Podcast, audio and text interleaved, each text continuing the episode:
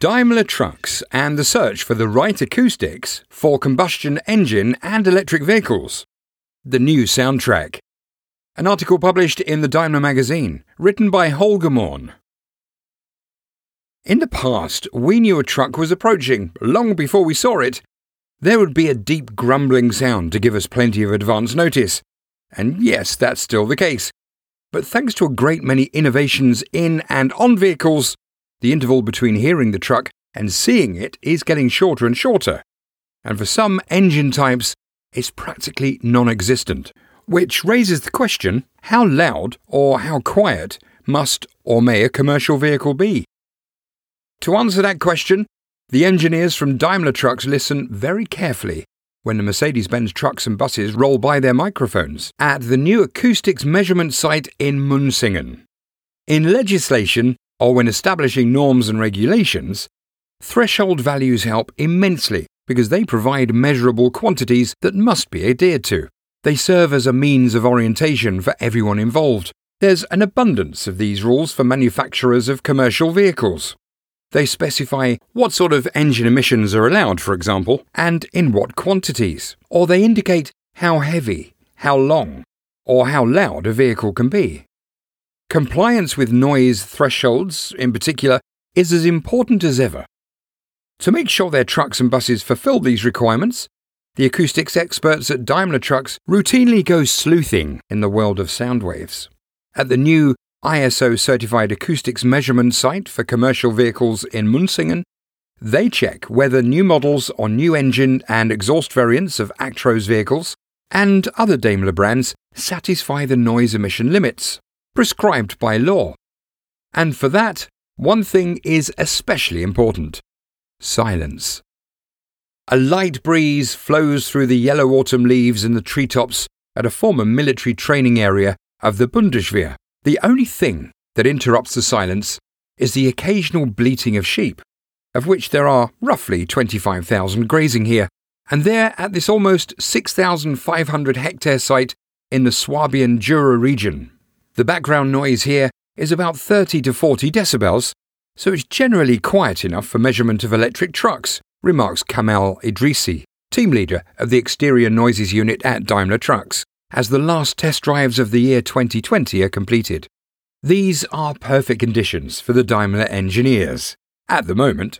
Soon, though, the weather will be too wet, cold, and changeable.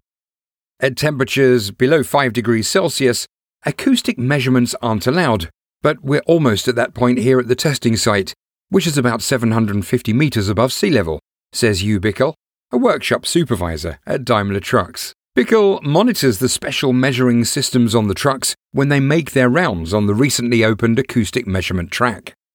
The new site consists of an approximately 500 metre long, partially heatable asphalt road with two turning circles, a further 250 metres of run up track, a parking area, and a measuring station. The asphalt is certified according to ISO 10844, with a quality check occurring every two years. In ducts below the road, there are kilometres of connection cables for links to weather stations, photoelectric sensors, microphones, and other measuring components. This is a big advantage compared to our previous track, where we always had to set up all the equipment again before any test run. Here, everything is pre installed. And with the heating system for the road, we can always perform our measurements on a dry surface that satisfies the legal requirements, says Idrisi, who worked for Daimler Trucks in China for many years and helped set up a test centre there at the joint venture partner Beijing Foton Daimler Automotive, BFDA. In the approval tests for combustion engine vehicles according to UN ECE 51.03, Two highly sensitive microphones are positioned at a distance of 7.5 metres to the left and right of the driving track in the middle of the measurement area. At these points, the measured sound must not exceed the maximum permissible value, a quantity that varies according to the vehicle model and engine power. The ECE standard that must be adhered to has been harmonised worldwide for the most part. There are less stringent limits in isolated cases. The standard has been in effect since 2016 and is divided into three phases.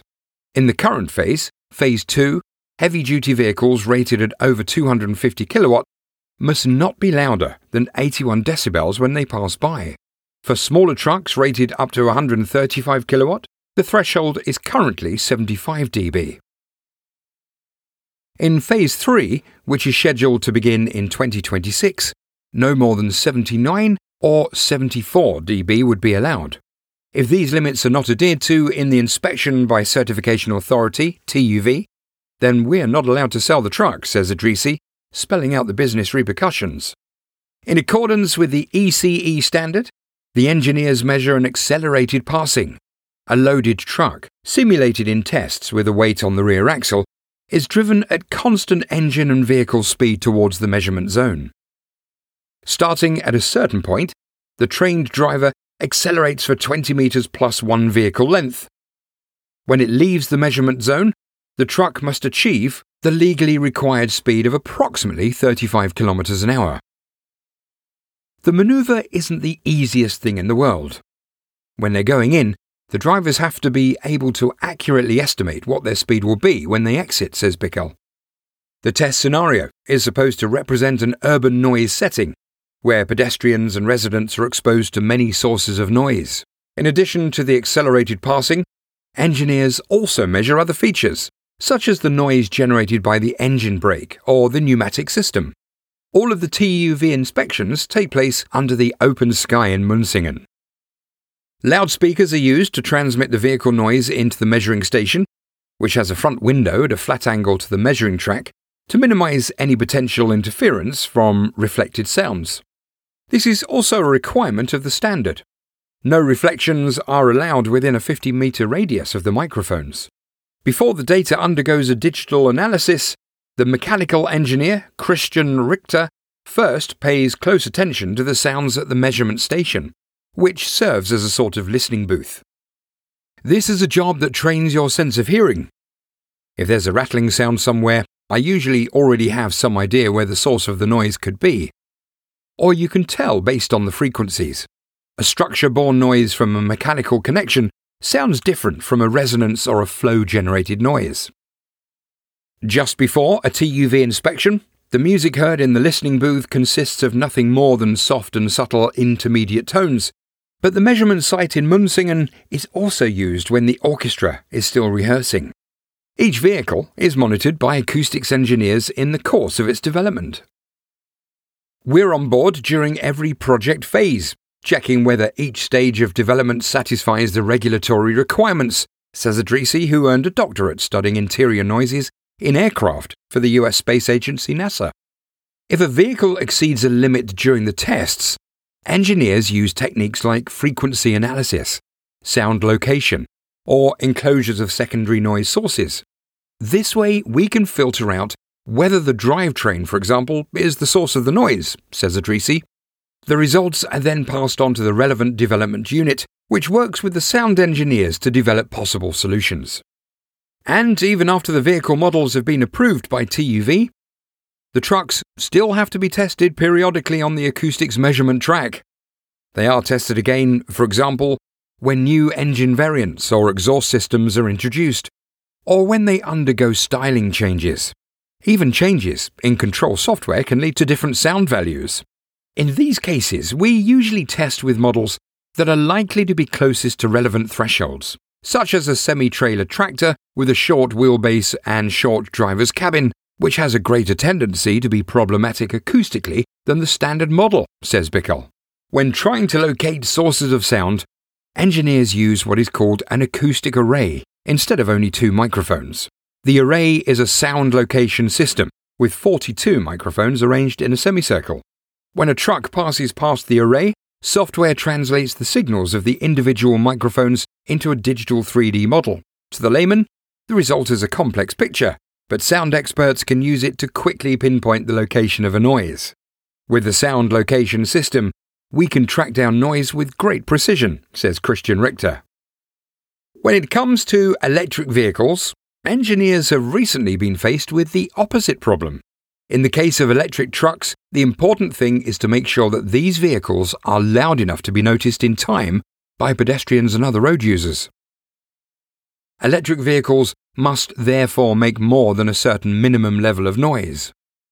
The thresholds are specified in UN ECE Regulation 138 on quiet road transport values.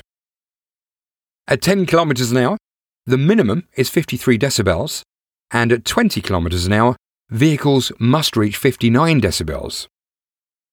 Higher speeds are not correlated with minimum thresholds because tyre and wind noises are dominant at such speeds. In addition, engineers measure the sound of an electric vehicle moving in reverse at 6 km an hour. In this case, at least 50 dBA is required.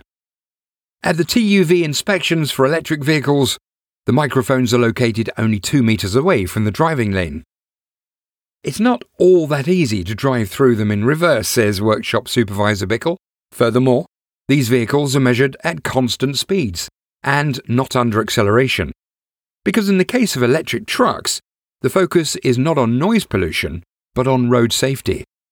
If an electric vehicle fails to reach the values specified in the regulation, it must be equipped with an acoustic vehicle alerting system, or AVAS.